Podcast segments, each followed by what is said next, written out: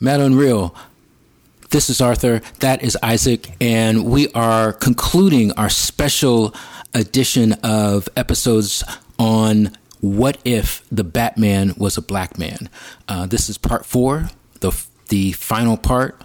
Um, and we really want to get right to it. Uh, but just some uh, quick backstory if you haven't heard the previous th- three installments. Uh, this uh, series is inspired by a tweet earlier this year uh, by a writer on the Daily Show with Trevor Noah, mm-hmm. and so we uh, in our in our feed you will find that we have three previous parts to this. Part one was origins, part two was emergence, and part three uh, was villains. These three parts were modeled really off of the storyline um, uh, that Christopher Nolan developed in his Dark Knight uh, trilogy. We know that there are many storylines. Uh, but we're actually going to take a bit of a departure with Fandom, our fourth and final installment, and just take the totality of uh, Batman as uh, a cultural icon. So, uh, I just remembered I don't do I do do the announcement, don't I? Yeah, you did the last episode. I did. Oh, right, the Alfred Pennyworth one. So let's get to it. This is Mad Unreal.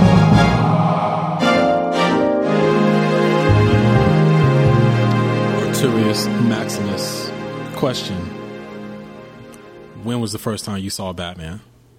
Do you remember? You know, I, I, I can't remember. What I do know is my earliest memory uh, was um, I was probably six years old. My sixth birthday party, mm-hmm. uh, and I remember that. Um, as part of the party, you know how you kind of like do themes? It's like a superhero theme. Right, right. Mm-hmm. And I remember, uh, I think I had a Batman theme. I just mm-hmm. remember this, remember a heavy Batman presence there. So but ironically, I was wearing a, I was wearing an Amazing Spider-Man T-shirt. I do remember that also. Okay, the iconic, always the iconoclast. So, without giving away your age, you so we're looking at what late seventies, mid seventies, late seventies, mid, mid, mid to later, but yeah, okay. Yeah. So Batman at that point, you had the TV series had been out, um, the '60s television show had been out, obviously. That's right. Books, um, but yep. that that that and Neal Adams, I think that's probably Neal Adams territory um, in terms of the comic books, um, probably Neal Adams era, era.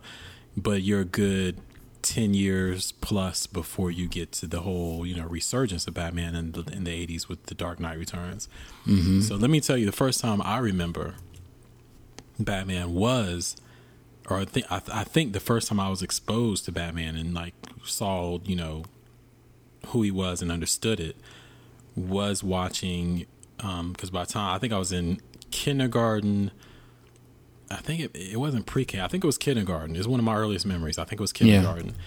Yeah. And I think in the afternoons, you know, there was a certain period of time where we would watch television.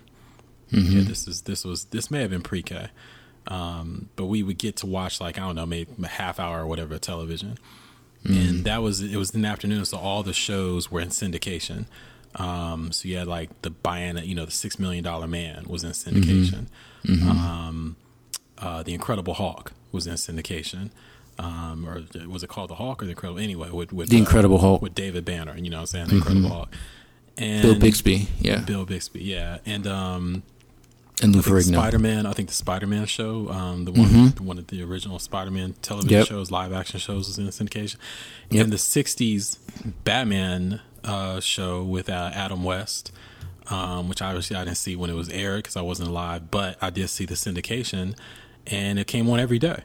Mm-hmm. And that was my first, I believe, I'm almost positive that's the first time I actually saw Batman and, rec- and you know, and understood who he was. You know, he was a superhero, Batman, Superman, you know, um, Spider Man, of that ilk.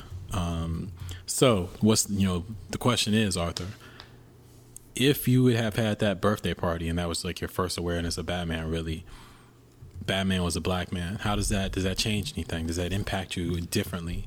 Um, as a six year old, you know, I don't know. You was, you were a little militant little child, so I'm not sure. well, you, from what I've heard, I, um, from the pictures I've I, seen, I think uh, it's a good question. I think it would have because I remember I remember my mother had gotten me a subscription to Ebony Jr.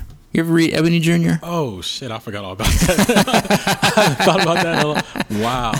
They yeah. whole Ebony had the whole they had everything. You know what I'm saying? Yeah. Had, at one point they had like the their empire was full of all these different types of like whatever niche there was, they had a black magazine for that niche. So, right. Yeah, Ebony Jr. I, I, forgot all about that. Yeah, I do remember that vaguely. Yeah. And I think that I think there were there were a few things. Um, one, of course, was the was the Adam West Burt Ward television series. Mm-hmm. I, I love to watch Fat Albert cartoon series, and there was you know the Brown Hornet, mm-hmm. you know, on there as well. um, I was really into Spider Man, you know, who who wore a mask, but also not so much the television series Spider Man, which I did watch and didn't really like because you know he had those wristbands that were the that were the web shooters, and I was just totally you, you know you are a web shooter elitist. Had right. to come from his body. It couldn't come from the wristbands. Right, that's exactly right. Um, budget, to be consistent with the comic book and the and the, and the animated series. Right. Um, but you know, there was also I watched the Electric Company, and on the Electric Company, every once in a while, you did have a live Spider-Man that mm. would show up, mm-hmm. Mm-hmm. Um, and Batman fit within this overall model of things that I liked to consume. So I did not, I don't have a memory of differentiating between, in, in other words, I want to be, I want to have, you know, brown hair and blue eyes because Bruce Wayne had that. Mm-hmm. I think my socioeconomic position as a child mm-hmm.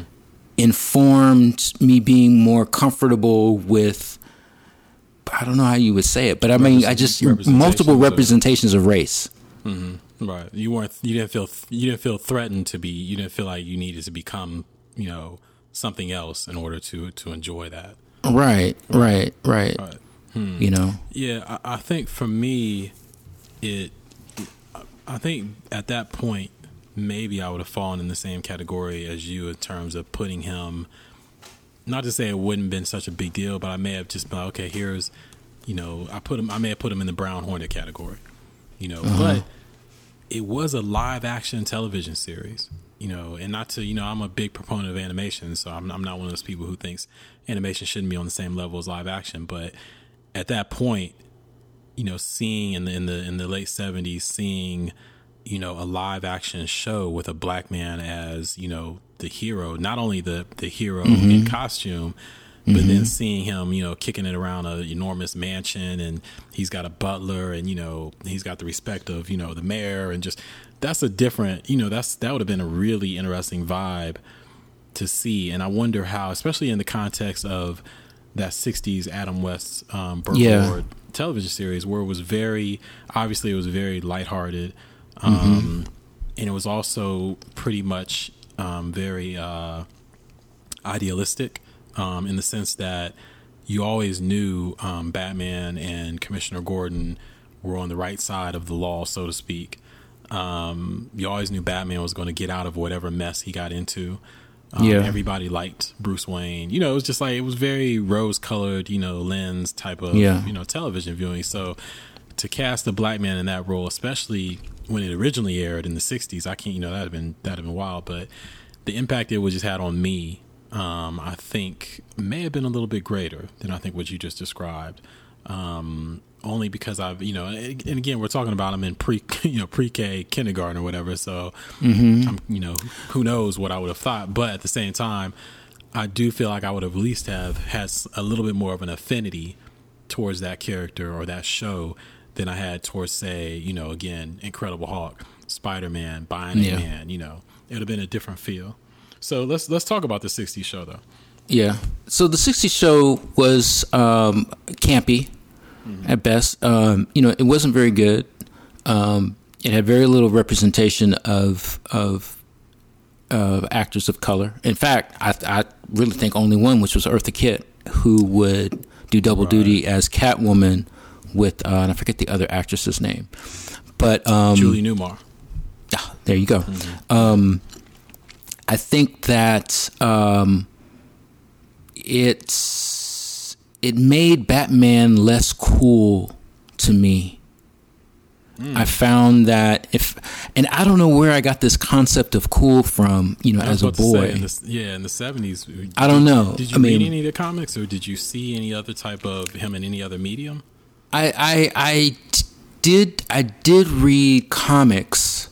Um, yeah, you know, off the rack comics, but I wasn't much of a collector in that way. Mm-hmm. You know, um, when Star Wars hit, that was when I was like collecting the baseball cards and the Kenner action figures and stuff. And I didn't have that same thing toward superheroes, uh, except for maybe Spider Man.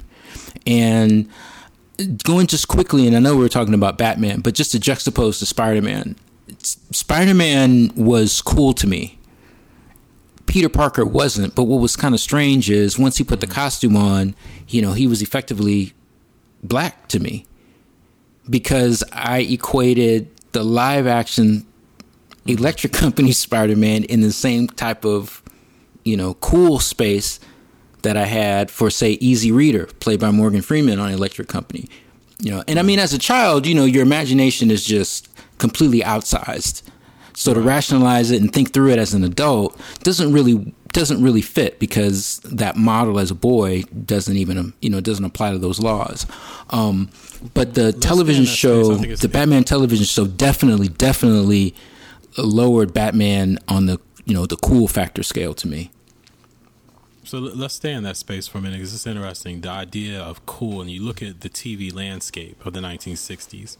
Um, I imagine from what I from the from the reading I've done, you had I Spy, I believe, right, um, with uh, Bill Cosby and uh, yeah. Robert. Uh, who was that? I forgot the guy's name. The other guy's name. But Robert anyway, Mitchum. I Spy, and that was like the one. Robert Mitchum was it? Okay, I was think. it Mitchum? I don't know. Close. No, hold on. I want to say Roberts, somebody else. But anyway, that was like the one drama I believe at the time with a black man in a lead role. You know, the one mm-hmm. action. Robert Culp. Robert Culp and Bill Cosby. Culp. Yeah, that's right. Robert Culp. I knew it started with the C. Um, but other than that, I can't, you know, I'm sure maybe there was, but I don't remember hearing or reading about any other in the late 60s any other lead, you know, male, black male or black female actors actors in a action type role. So well, could, you did have one and I'm sorry, but I don't want you to. You did have no, uh, the Mission Impossible television series. Oh, with um, who was the brother in that? It was Greg Morris. And there was oh, oh, and then there was uh, what was the other one? Um, with three kids, three. There's three of them. Um, I'm blanking out, but anyway, yeah. So there's mm-hmm, a few, mm-hmm. but really, uh, you know, compared to to you know, in in the context of the television that was being broadcast at the time, this was not a normal thing to see a black actor in a lead correct absolutely correct in an action action series still isn't by the way you know 20, mm-hmm. 2020 right. it still isn't um, but back then is even more rare. So my question to you though is that sticking in that cool zone, could mm-hmm. a black Batman have I don't want to say afforded, but could you see a black black bat you know considering the lack of representation considering what was going on in the 60s um, mm-hmm. the civil rights movement considering everything that surrounds television and informs television in that time period could you see a black batman being portrayed in such a campy way on television? And if so, would that, you know I'm saying, would, would the black audience accept that? Would the f- black fandom accept that? Hmm. I gotta say, I don't think so. I, I, don't. I don't think you know. I, I mean, I'm inclined to agree with you. I, you know, but I, I don't know. I truly don't know if there was uh, a sizable black audience for either I Spy or Mission Impossible. Mm, right, because they might. I mean, maybe I Spy actors. because of the popularity of Bill Cosby as as right. a rising comedian, um, and you know, providing the more lighthearted, I, I guess, element, you know, to that. Mm-hmm. Um, but if you had a black Batman television series in the 1960s, the real question is, would that have been syndicated? That 70s children would have seen it. Well, would it would it have been considered a black show? That's another part. Because if it was considered mm, a quote unquote mm-hmm. black show, then like a lot of the '70s black shows, you know, from Sanford and Son to Jefferson's right. to Good Times, you know, it had gotten syndicated. Um, may have been very successful, But would they? And these, um, you know, these all kind of lead. These questions lead to other questions. Then the question, the next question becomes: Would they have actually, you know, dove into any racial issues um, mm-hmm. in a black Batman '60s TV TV show? Because from what I understand, I Spy, nah. they didn't deal with race at all. You know what I'm saying? It didn't yeah. become. It was never a big. You know, even though we're at the the peak of the civil rights movement, yeah, maybe the waning years of the civil rights movement, they didn't deal with race. Um, by and large, I think they I've read there was a few episodes, but mostly they didn't deal with race. So, if if in that campy black Batman show, I can't see them dealing I agree. with race. Not even I agree. Not even a comic comedic way, because you remember Jefferson's, um, Sanford and Son and to some extent good times really good times did some very serious episodes about race mm-hmm. but a lot of these shows kind of used race as in you know a joke you know a mechanism for jokes you know i'm saying throughout the series especially um sanford and good and uh, jefferson's um you know george jefferson's relationship with his interracial uh, neighbors mm-hmm. know, was an ongoing joke you know um would a black batman 60 show do that or would it ignore race Mm. I think it would have to ignore race because you'd have to present Bruce Wayne as affluent, like super affluent. Right, right. But and I don't think that was going to happen because even with George Jefferson, you knew you knew that he you knew that he quote unquote had money, mm. but you knew that only to know that he had risen outside of whatever he came from. Moving on up. You see what I'm saying? Right. right. Sky. But did he have? But you know, was his money longer than Tom's? Finally got. I don't know. you never, you never really, you never really knew that. You know what I'm saying? You always got the feeling though. I, you know what? I always got the feeling that because I can't remember what floor uh, uh-huh. Tom, Tom and, and, Helen lived on. Um, they, I, I, can't remember if they lived beneath them or if they lived on the same floor. Um, and Mr. Bentley, I think he lived right next door, so he was on the same floor. Mm-hmm. Um, but yeah, you did get the sense that George had George was black rich. You know what I'm saying? Like, right, he was, he was right. Like, and then, then right. On, the, on, the, white scale, that's like you know well off, you know, or, or right doing okay. Right. You know, right. Like, it was just different. But even if you don't tell the whole, you know, the whole narrative of Wayne foundations and all this other kind of stuff, you know, if you mm-hmm. want to just sort of like cut some things from, you know, the comic book narrative mm-hmm. to scope it to television, you know, you're not gonna have Bruce Wayne, Black Bruce Wayne, you know, rolling like that. I agree with you, but let me devil's advocate because if you portray in the ni- late 1960s a black man being a multi-millionaire, billionaire, whatever, mm-hmm. don't you have to explain that? You know what I'm saying? Don't you have to? Because at that point there was what one, two, you know what I'm saying, black billionaire, black millionaires in the entire country. So don't you have to explain? Well, because are the viewers going to accept? Even the black viewers, are they going to accept that fantasy and be like, you know, isn't somebody going to raise their hand and be like, how, how, did this brother get all this money? Yeah, where did all this money come from? Um, so I, I, agree with you. I think they would treat it very in the same campy fashion that they, they, treated the rest of the show, and they would never address it. But just the devil's advocate, I want to throw that in. So, mm-hmm. okay, so I, I do I do feel though to answer the kind of get back to the original point of it, if uh, what would be the fate of that show, I think it would have been a successful show in black households. Um, hmm. If it would have been a success in white households, I think the question would then be, or kind of the depending factor would be what race is Robin? so you never thought about that. You never thought about that. What race is Robin? Now, let's get into this. Hold on, let's get into this. Now, let's say uh-huh. let's say Burt Ward plays that character. Yeah. We all we had different strokes. We had Webster. We had a bunch of shows where white people adopted black children. Right. Even a black billionaire ain't somebody gonna be like, wait a minute. he mm-hmm. took this he took this little white kid in. That's right. that is a dynamic that we still have not t- what in 2020 we still ain't seen that. And put them in underwear. put them in underwear. Now they swinging all around the city. What's going on? Right. What's that about? what is that about? Uh-huh. But I say that in all seriousness. I say that because I think that if we look at you know I Spy or some of these other shows that had leading black characters that ended up becoming popular in both African American households and European American households. Mm-hmm. Reason being is because yeah, they had not just the black character. There was a character there for um, for white people to uh, you know to feel like they're part of the story, and this is not a quote unquote black show. We mentioned it before on this show about the um, uh, what's my man's name? Uh, Aziz. What's the show uh, um, on Netflix? Oh, Master of None. Master of None. We mentioned before about that great episode where he questioned why is it being called an Indian show. He was, you know, auditioning for mm-hmm. some show, and he's like, right. "Why is it called? You know, if it was just a bunch of white people, it wouldn't be called a white show. You know, why is mm-hmm. it called?" Great episode. If you haven't seen it, go watch it. I think it was in season two. But if the, uh, if this '60s black or I, I, did it right there, '60s black man, '60s Batman show starring a a, a black Bruce Wayne, if both right. he and Robin are black, it's definitely a black show. You know, you're yeah. not getting you're not getting yeah. white viewership.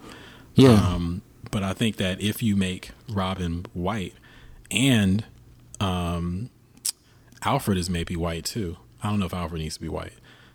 Having a white well, you know, my, I mean, my position having is a, having a white man serve a black man. On there you go. In 1960s, that's a bridge too far. I don't think that's happening. but happening. to me, it's like you need you need Alfred to be white because Alfred can gain access into places that even a black billionaire can't. So if nothing else, to, him, so Bruce is sending him to go on missions because he right. can't get it. Yeah, okay. right. Or at least, hey, look, just let him know so that you know, when I come in, Mm-hmm. You know, I think what we're saying though, I think that if this show, if it would have happened, this would have been a groundbreaking show for sure. Because mm-hmm. even if it was straight camp, because mm-hmm. again, you got a white butler, black billionaire, maybe a, a, white ward. You know, what I'm saying right. it might be a black ward, but maybe a white ward. Groundbreaking show, absolutely. All right, we can move on. I do want to see that show though. I do want to see. Isn't it funny though how many of these um, things haven't been, you know, addressed or, you know, quote unquote barriers have been broken even in, you know, all these years later. Um, you said we yeah. do have, you know, like Black Lightning. There are some, um, the new Batwoman, um, coming to the, to the, uh, the WB, uh, WB, or yeah, is it WB or C C whatever? whatever. Oh, CW, CW, CW show. Um, the new, I'm thinking of the nineties. Batwoman is going to be a uh, a black woman. Um, mm-hmm but are are they going to get into her race? I'll be interested in seeing that. Are they going to make race a part of that, or is she just going to be stepping into that role and they're going to I spy it, you know, and never bring up race as an as a as a uh, issue or a theme? It'll be interesting. So what's uh what's what's our next point to look at though? Well, you know, we have to fast forward because uh, the '70s there you know, we're talking about the 70s in the context of a of a 60s television show that's syndicated. Mm-hmm. So we're not even talking about something that was going on in line with what the culture was doing. Right. Um, we have to jump all the way into the 80s and go back to the comic books where the resurgence of of Batman, really a retelling almost of the narrative, uh, was done by Frank Miller's The Dark Knight Returns. Right. Um, I think everybody, probably pretty much everybody listening to this show is aware, but just very quickly, um, if you're not aware, it was the first. It was the Dark Knight Returns, um, a four issue limited series. I believe was 1986. Uh, I may be wrong about that, but I believe it was 1986. Frank Miller, uh, Lynn Varley through uh, DC mm-hmm. Comics.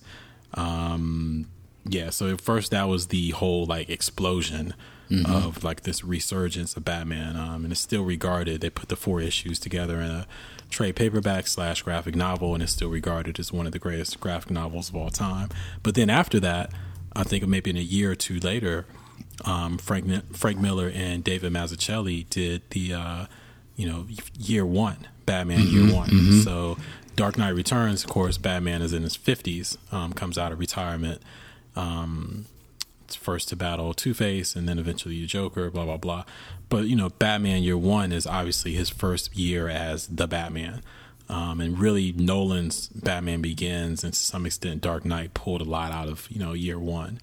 Um, so yeah, those two things really just like you know re reintroduced Batman to the you know he he never really you know he was never out of completely out of the consciousness public consciousness but those two things really kind of like elevated him to you know next level iconic always going to be iconic um and renewed interest in him and then of course mm-hmm. know, a couple years later you get the uh the michael keaton um, Tim Burton uh, Tim film. Burton film. Yeah.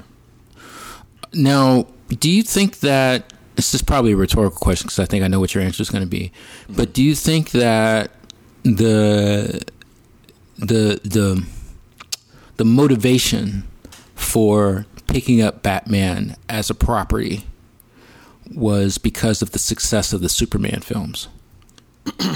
Um, yeah. So you had, let me see, you had the first Superman film in the late seventies.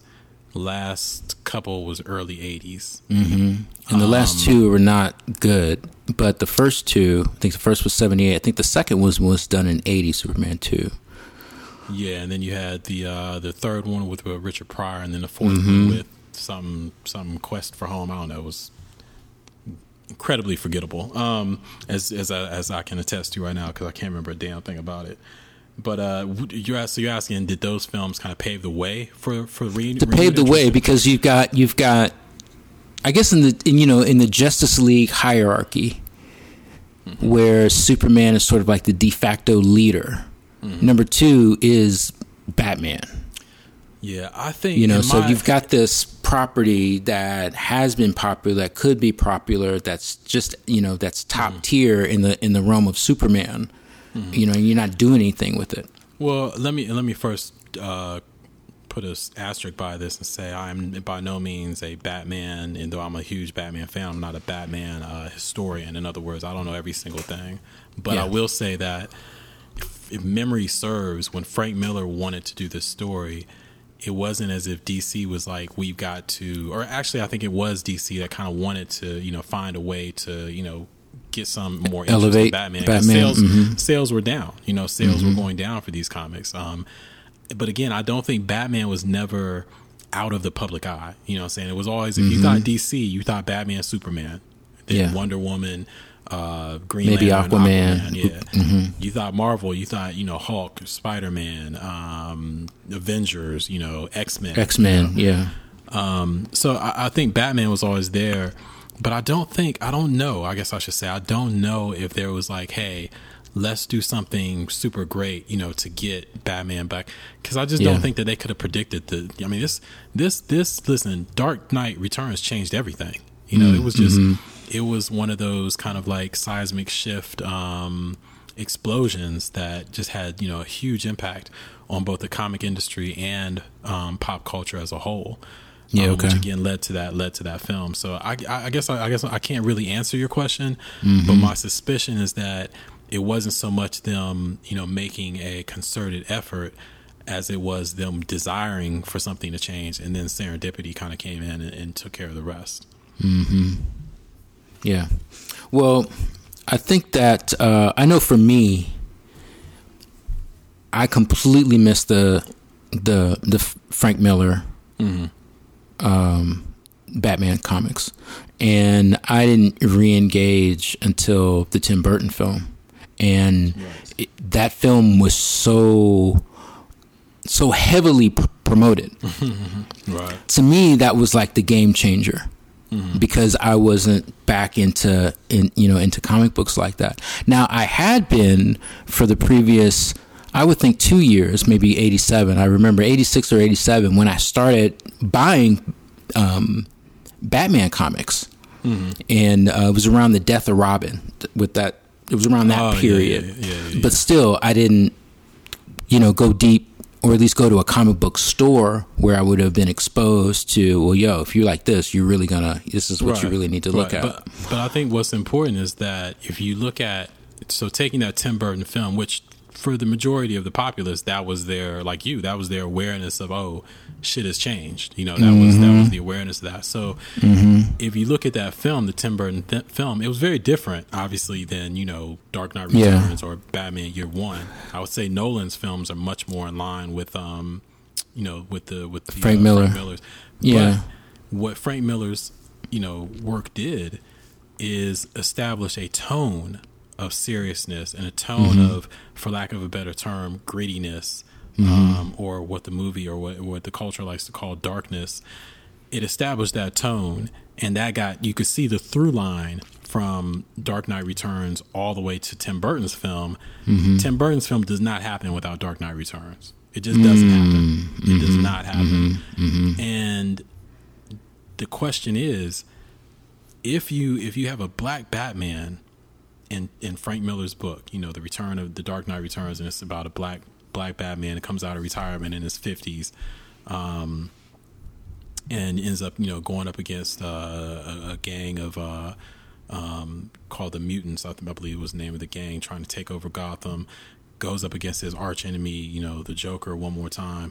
Ends up going up against Superman um, because, uh, spoiler alert, if you haven't read a graphic novel that's like you know 30 years old or whatever, but um, goes up against Superman because you know the the powers that be feel like Batman is out of control, so they send you know Superman, the Boy Scout, in to take care of him. Mm-hmm. So if you have a black Batman doing all that, and it's taking place in the 80s, you know yeah. Reagan's Reagan's 80s, you know. Um, quote unquote war on drugs, the uh, the crack epidemic, you know, all these things happening, um, the rise of greed, you know. Mm-hmm. It's a, it's a completely different story. It plays out very very differently, and taking it from that comic to the Tim Burton film, let me tell you, one of the you know this was the first you know live action Batman film you know proper film. Right. Um i think there was a there was a two hour uh, version or film of you know the 60 tv show. But this was like the first you know live action big budget studio batman film. Right. So for all for a lot of us who were huge fans we were seeing about to see bruce wayne and batman you know on the big screen. That was a that was a big deal. I never forget. The one of the comic book stores that i patronized back then and I was I guess I was how old was I? 13 14 15 whatever. I was very young. And one of the comic book stores I patronized they got a hold or they were I guess Warner Brothers may have done some special thing where they were going to do like a trailer mm-hmm. early early early trailer release and have it give it to select comic book stores. Now this is the late 80s so wasn't like you could just jump online, you know what mm-hmm. I'm saying, and see these trailers. Um, trailers were only shown in theaters and on television. So to get an early peek before it was going to be in theaters and before it was going to be on television, this was a big deal.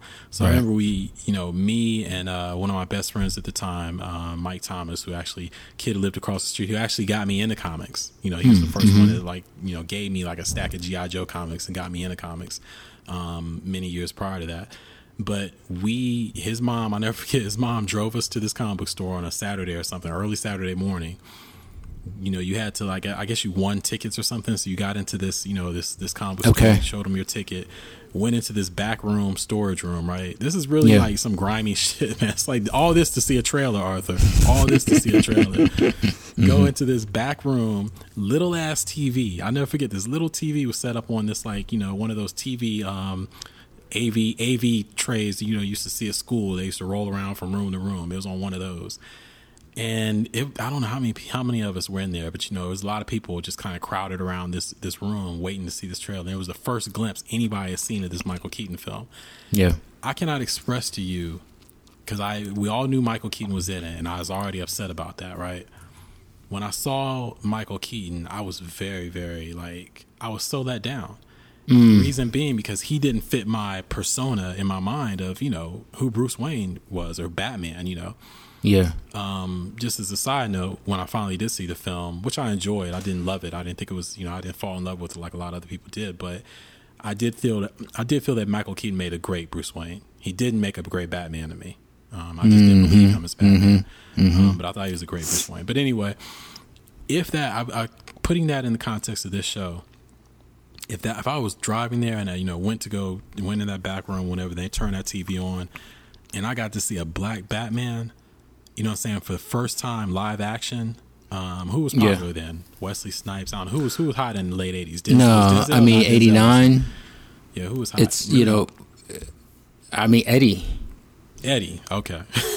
Let's cast Eddie. Wesley didn't get hot till you know till after after uh, Mo, Mo Better Blues. Yeah, so after that was in the early '90s. So, so I mean, who you got? You got Ed, you had comedians. That's who was hot. All right. Well, you know, Michael Keaton ended up playing him. So yeah. Okay, so let's say Eddie was cast as, as Bruce. Uh huh.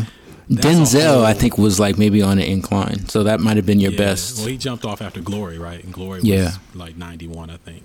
Um, so yeah, so let's say Eddie played Bruce Wayne, you know, that's a completely different thing. Like we talked about how there's some amb- ambiguity if it would have been different, you know, with mm-hmm. the 60 TV show.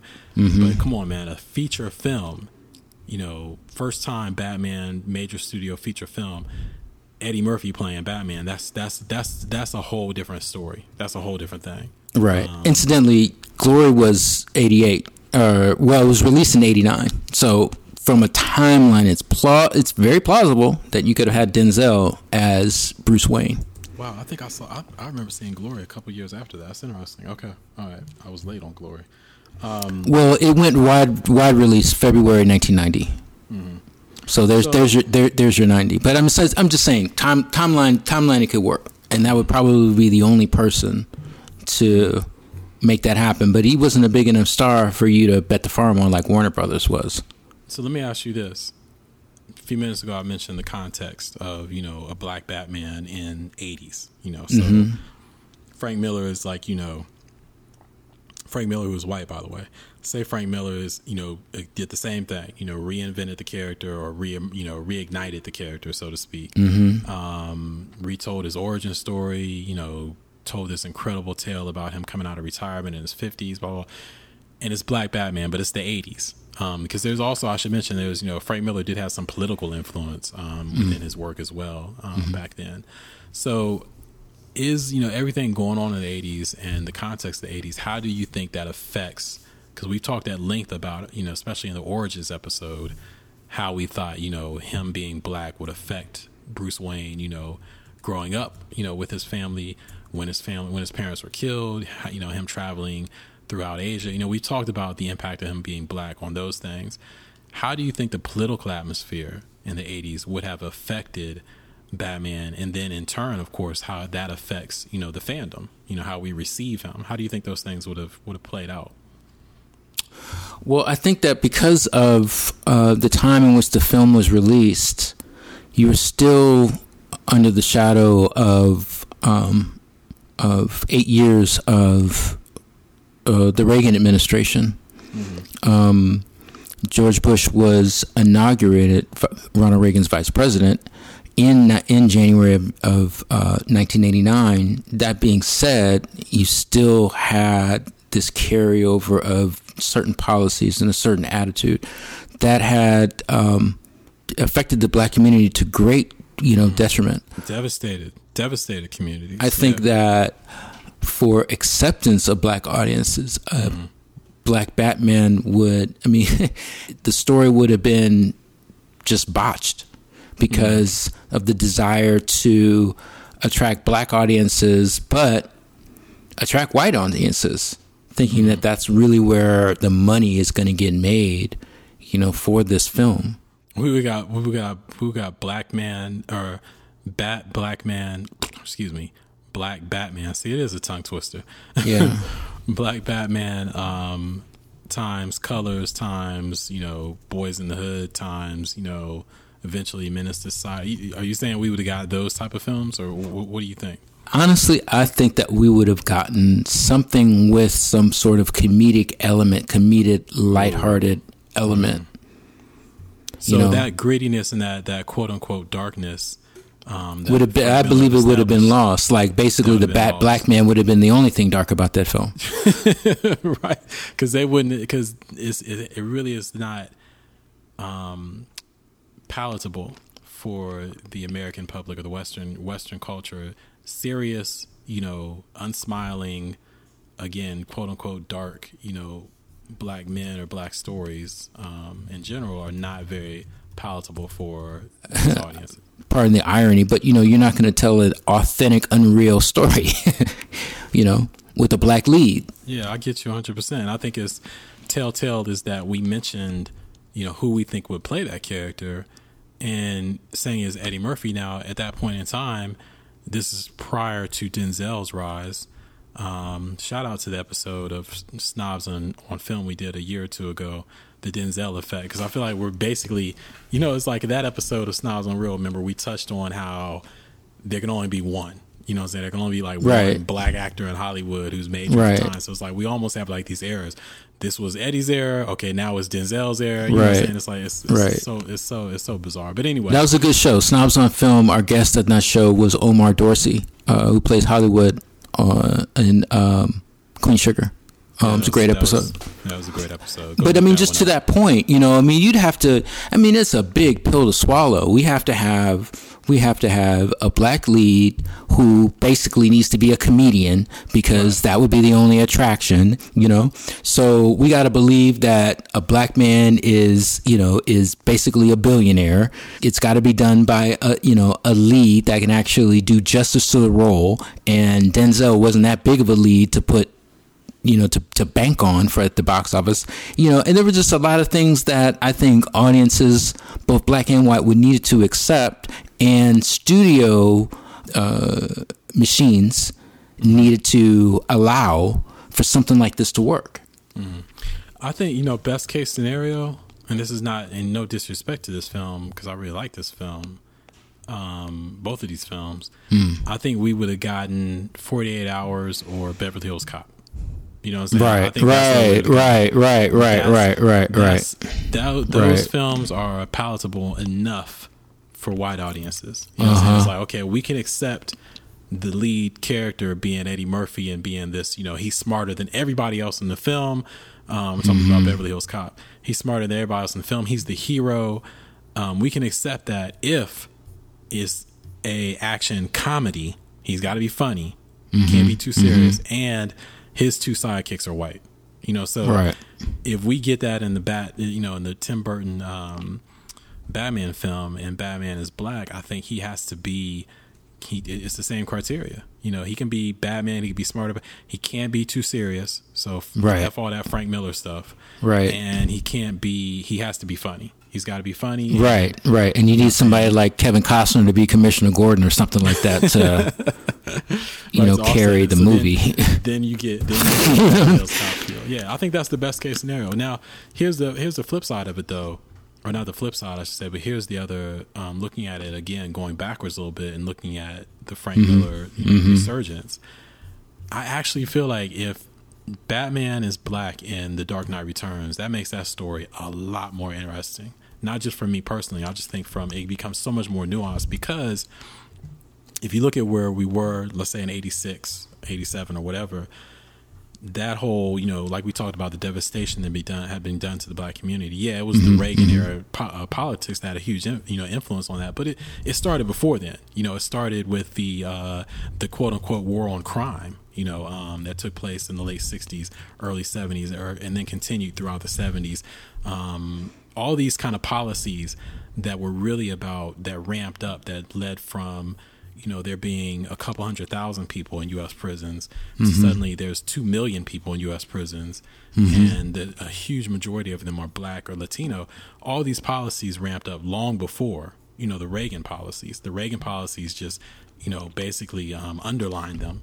Um, Right. and, and took them to another level.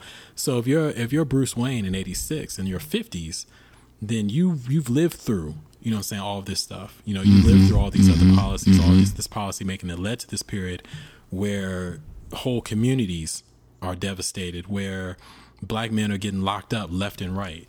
The crack epidemic is just you know is is, is a scourge on the community. And in Frank Miller's Bat, uh, Dark Knight Returns, there is a sense of futility. You know, Bruce Wayne has a strong sense of, I fought all these years and ain't shit changed. You know, why why did I do all this? You know, I lost. You know, uh, Robin died. Um, I'm alone. Um, you know, I'm still fighting these demons. You know, still dealing, wrestling with my parents' death all these decades later. There's all these things going on. If you add to the fact that he's not only feeling, you know, the futility of fighting the war and nothing's changed, but he's also seeing things have gotten worse. You know what I'm saying? The devastation against his own people has gotten worse. The um, epidemics are out of control within the communities. You know, all these things that makes this story more interesting to me. You know, obviously Okay. that just adds a whole nother layer of of um, pathos. You know, I'm to it. And then you get later in the Dark Knight when you see him go, and this leads into our next point. When you see him go up against Batman, um, Batman Right. excuse me, Superman, and Right. Superman is portrayed in in, in uh, Frank Miller's Dark Knight Returns. Superman is a friend of the government. You know, he's it's the it's the president that basically says, "Hey, we need you to go take care of this dude in Gotham. That's your boy, right? Well, your boy is out of control. You know, go take care of him. You be a good be a good American. Go take care of him." Um, that's you, you you the juxtaposition between Batman, a black Batman, and a white Superman. That that juxtaposition gets greater. You know that that tension, you know, gets greater. You know, so now you got the American president, who's in the book was portrayed as you know a Reagan type president, or maybe even Reagan himself, pointing Superman at Gotham, you know, to go take care of Batman. There's another, you know, that notches up a level if it's Black Batman and he feels like he's doing this because his people are suffering. You feel? Do you feel me on that? A real interesting dynamic about that is Reagan knows that he's sending a white Superman to deal with a black Batman, but does Superman, who is an alien, mm. who in theory doesn't res- or should not respond to white supremacy? you see what I'm saying? Yeah, I got something to say about that. Go ahead. I'm gonna let you. You know what I mean? Though. Right. Does he does he do what Reagan really wants him to do, which is basically keep Batman in check? Mm-hmm. Yes. Let me tell you why. He comes uh-huh. from he comes from Krypt- Krypton. Right. Um, so he shouldn't have, you know, like you said, shouldn't be susceptible to white. But he landed here as a small child, and the ah, moment, the moment right. he landed here, the moment right. that he landed, guess right. what he got the benefit from?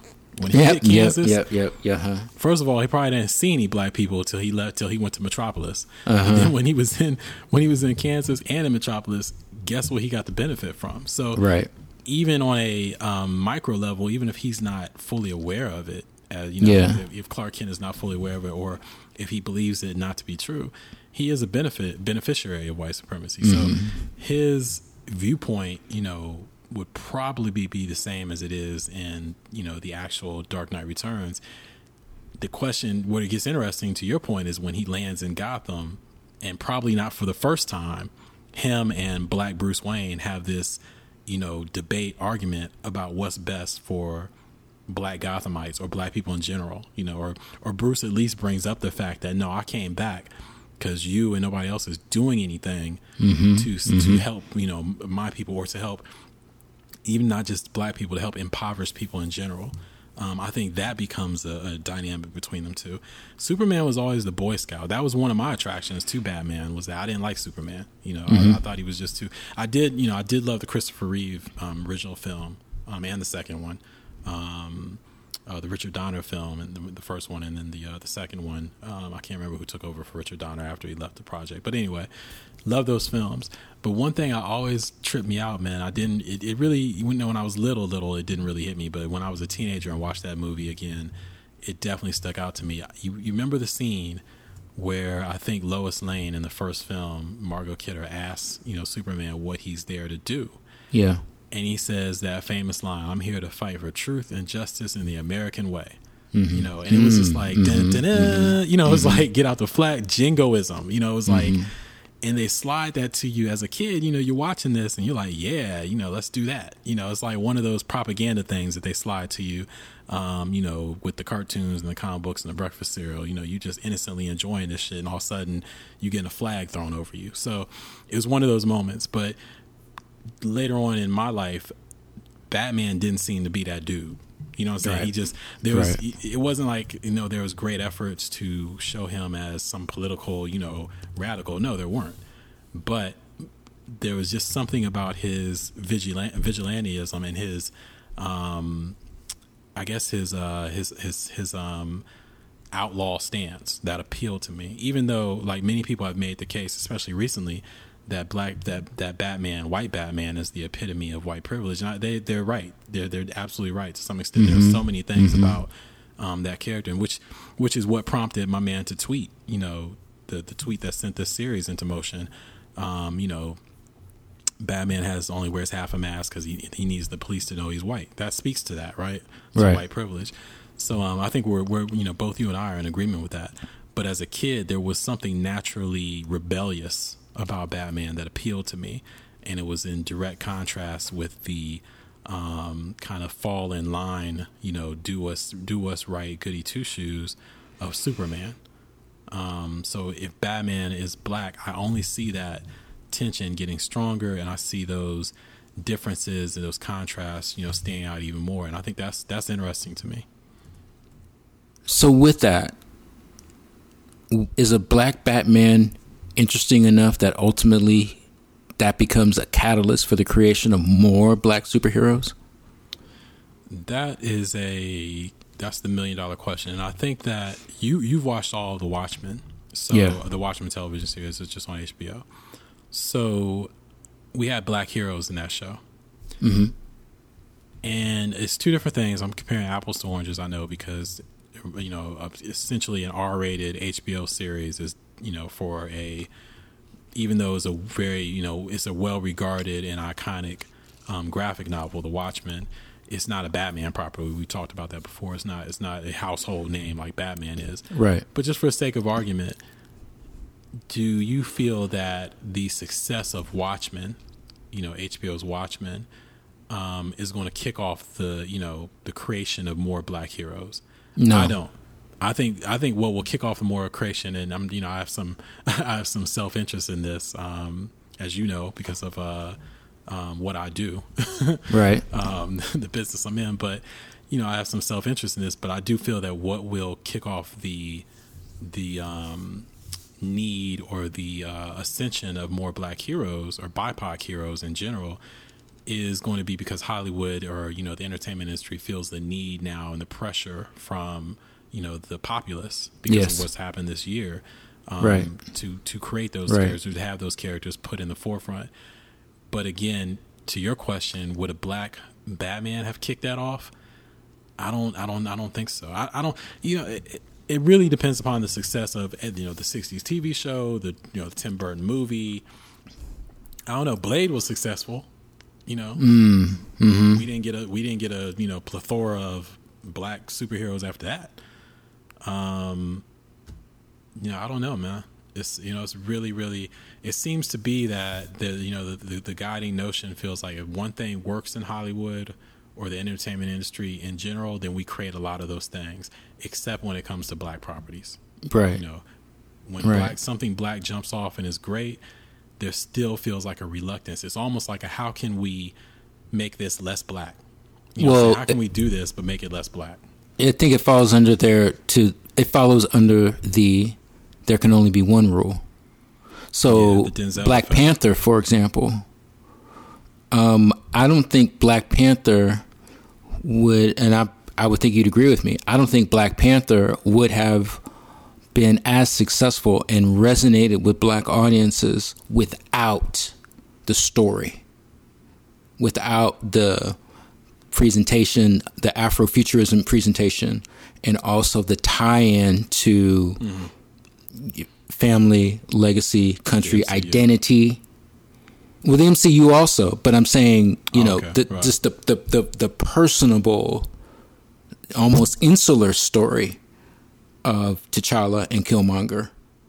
Mm-hmm. You know that that that did not integrate other um, Avengers. Right, but to but to your point though, Black Panther Black Panther made what a billion dollars. Why isn't there a you know why isn't everybody like we got to have a Black Panther for our studio? You know what I'm saying? There isn't that push. There hasn't been that push. But I guess it's to say that we're still dealing with there only there can only be one. You know, so yeah, if there's the, so if a black Batman exists, basically T'Challa doesn't exist. Wow, wow that's that I think is the that I think is a very profound statement that if, if Black Batman happens, not only does he not serve as a catalyst for other black heroes in the entertainment industry, he actually cancels out. You know what I'm saying? He actually becomes the the Denzel effect, as we keep saying, um, for that. That's that's that. I, I mean, and we're talking about going back into the '80s. So then a lot of things that happened because listen, a lot of people believe it was Blade, the first Blade movie, that really kicked off this golden era of superhero films. Mm-hmm. Without Blade, do we get X Men in 2000?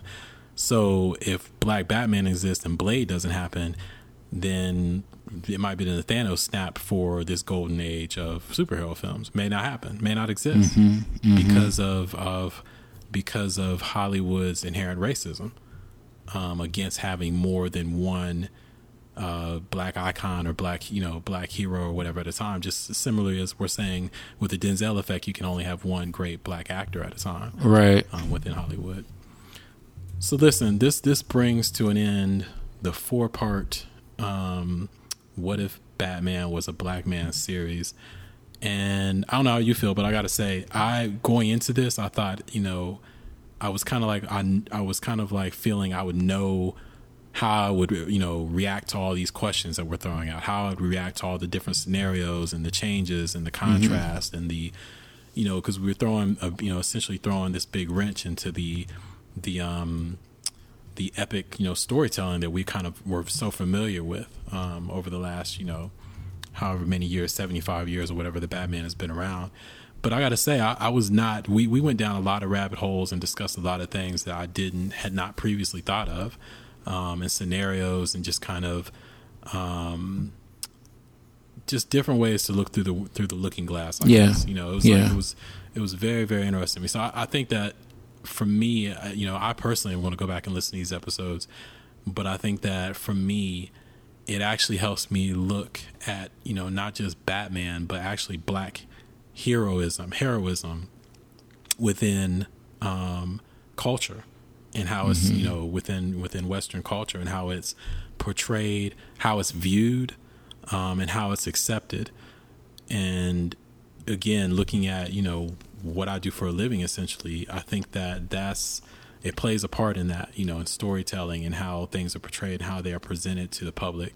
I thought I knew you know a lot of things that I really um, have had different thoughts about since we began mm-hmm. this series. So I had a good time. Um, and I think that again, to you guys who are listening, if you haven't, you know, heard the first three, or you know, or maybe you've only heard one or two, go back to the beginning, listen to this um, this series all the way from origins to emergence to villains to today's episode, fandom. Um, I think it's going to. I think you'll be surprised at how just making this change um, not only affects you know Batman himself, but the entire world within that within that fictional world, and then also um, its impact on our world. It's, it was really interesting. So, yeah, I enjoyed it. You, Arthur, for for indulging me, um, and you know, indulging me in this this trip we went on.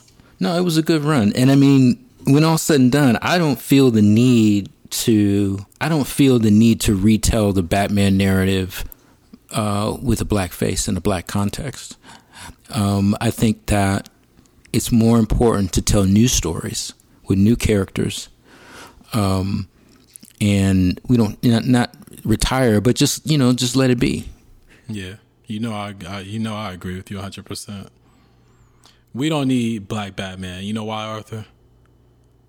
Because we got Brown Hornet.